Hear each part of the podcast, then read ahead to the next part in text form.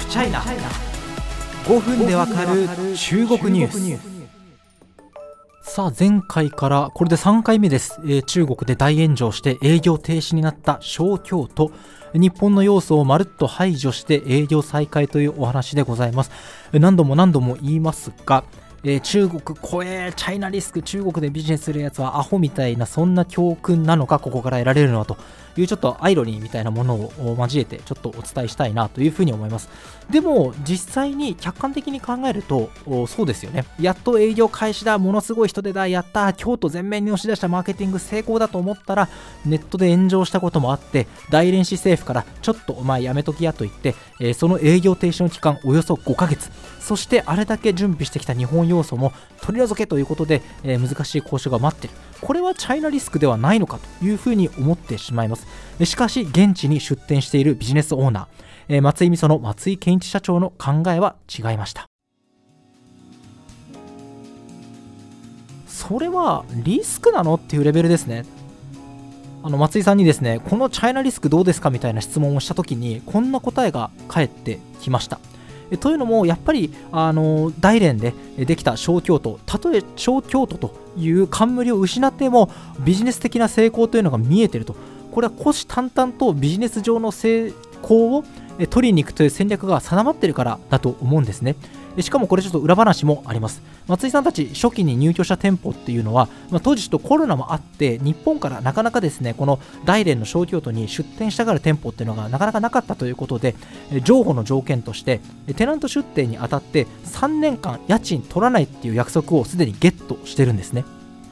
それに加えて、まあ、去年夏開業した、まあ、開業できたおよそ1週間ぐらいのものすごい大盛況っていうのを目の当たりにしてるわけですよ。ってことは今回の炎上騒動を勘案してもビジネスとしてはかなり有望なんですね。去年の夏の開業当時どうだったかっていうともう従業員の人たちが混雑ぶりに悲鳴を上げてたと言うんですよ。もうカウンターに並べればみんな取り合ってもうスマホの QR コード見せて、ほら、俺お金払ったぞ、持ってくぞ、みたいな感じで売れてく。もちろんこれ、まあ、その開業直後のご祝儀相場的なものもあって、年間続くかどうかわかんないけど、まあ、客足が半分か3分の1ぐらいじゃないと、むしろこのオペレーション的に回っていけないぐらいだったそうなんですね。まあもちろん大連の冬っていうのは寒いので、まあ、暖かくて観光シーズンになる4月から9月まで稼げるっていうことを計算しても場所としてビジネスとしては大成功だというふうに言うんですね。しかもやっぱりこれあの今後継続的に客足が見込めるということがありましてもともと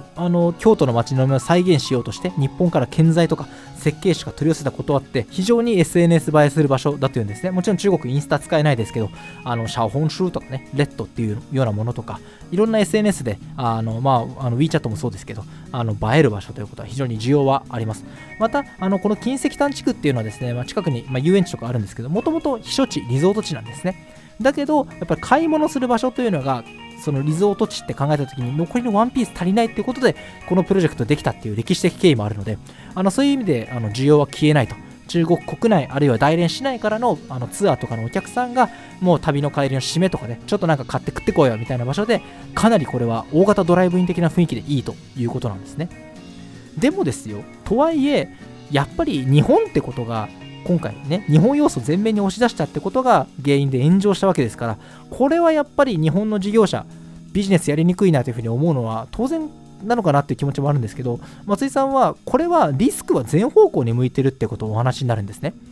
例えば中国では大きなショッピングモールすぐに閉められることもあるわけですし過去韓国のロッテマートが営業停止に追い込まれたこともありますというふうに言うんです。この韓国のロッテマート騒動っていうのは何かっていうと2016年ですね。北朝鮮の脅威に対抗する手段ということで、まあ、アメリカと韓国があの意見を合致させてですね THAAD というものを韓国に設置します。あの高高度迎撃ミサイルシステムっていうんですけどただこのレーダーの範囲が中国にも適用されるんですね。ことは、中国からすると、心情穏やかじゃない、俺たちのあの安全保障にも脅かすんじゃないかと反発して、もう韓国に経済的な報復を言うんですね。これを、まあ、あの経済安全保障のあの用語で economic statecraft と呼ぶんですけれども、まあ、その一環として、このあの THAAD を置く場所に用地提供したってことで、ロッテマートが狙われて、この法律に反してる、この法律に反してるってことで営業停止命令バンバンバンバン出されたことがあるんですよ。で、まあ、こういう韓国のリスクもありますと。でさらにじゃあ日本人韓国人が狙われているだけで中国人にとっては天国なのかっていうとそんなことはないと。中国人にもリスクがないのかといえば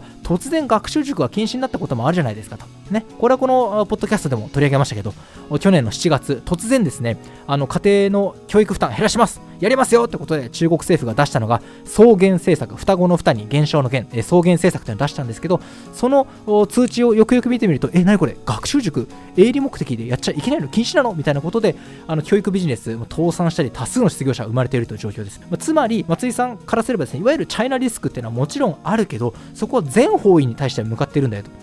そして今回、日本風確かに狙われましたけれども、5ヶ月、しかしもともとあんまりお客さんの見込めない冬の間の営業停止、しかも日本要素を排除したというところで、まあ、そこまで大きな金銭的なコストはかからず、今後ビジネスとして成功が望めるということで、全然リスクとは思えないという、なかなかこう報道を見ただけでは感じ取れないような考え方をしてるわけですよね。そしてこの今回、この大連市政府と商店主の間で翻弄されたデベロッパーにとってもこのビジネス悪くない結果になりそうなんですね。まあ、このプロジェクト大体ですね商店街に加えて1600ぐらいの別荘地建設して売る予定だったんですね。これ関係者によるとすでに大規模の300棟前後売れたということで何度も喋っているように中国今不動産業界あまりにも景気が良くない状況なんですけどその中においてかなり良い成績を叩き出しているというような状況なんですね。つまりこれあのデベロッパーにとってもかなりいい結果ということなんです。ということで結構その日本でこのニュース見てる我々と松井さんたち現地のビジネスパーソンの答えは結構違うということで最後に向こうの雰囲気ってどうなんですかみたいなことを聞いてみたらこんな答えが返ってきました。私も中国に倉庫や工場を持っていますが突然立ち退きを迫られたことは何度もあります。それに比べれば今回の騒動は社員の間でも社長出店決めてよかったですねって言われるくらいで悲壮感は全然ありません。いや考えさせられますよね。中国でビジネスをやる上でまあ、日本とか他の民主主義国家要法の支配が行き届いている国ではありえないようなリスクっていうのは当然あるしそれをチャイナリスクと呼ぶことにおそらく異論はないと思うんですね。で今回も確かに日本風ということで日本という要素が炎上して起きたということでいや日本はやりにくいなって思ったりするわけです。しかし見方を変えればまあ、営業停止とか改装にかかった費用つまりその営業停止によって背負ったコストっていうものは微々たるもので今後全然商売的に取り返せるんだと。それに比べれば本当の中国の本気の economic statecraft を食らった韓国とかあるいは中国人に降りかかるチャイナリスクありますよね。さっき言った学習塾もそうですしアメリカに上場したらボコボコに叩かれた DiDi とかもそうですしそういうものも考えれば特に日本だけを取り上げて日本だけがいじめられてるっていう見方はちょっと違うんじゃないのっていうすごい重要な示唆をいただきました。もちろん中国とビジネスする上でチャイナリスク当然考える必要があります。ただしその影響力の大小というのをきちっと見極めて乗り切るしたたかさみたいなものがないと14億市場攻略できない。これは日本人も中国人も韓国人も変わらない点なのかなということをすごく学んだ一件でした。というわけで上中下にわたって3回にもわたってお伝えしました小京都。なんかただの日本炎上事案みたいな形で賠償されるのすごい、えー、それは報道陣として情けないなと思ってて、あの、その、なんていうか思いみたいなのがすごい伝われば嬉しいです。また次回、次回からまたちょっと難しい話題やるけれども、大丈夫。予備知識なし5分でわかるチャイナニュースなんで、そこは頑張ってやっていこうと思います。あの、懲りずに付き合っていただければ幸いです。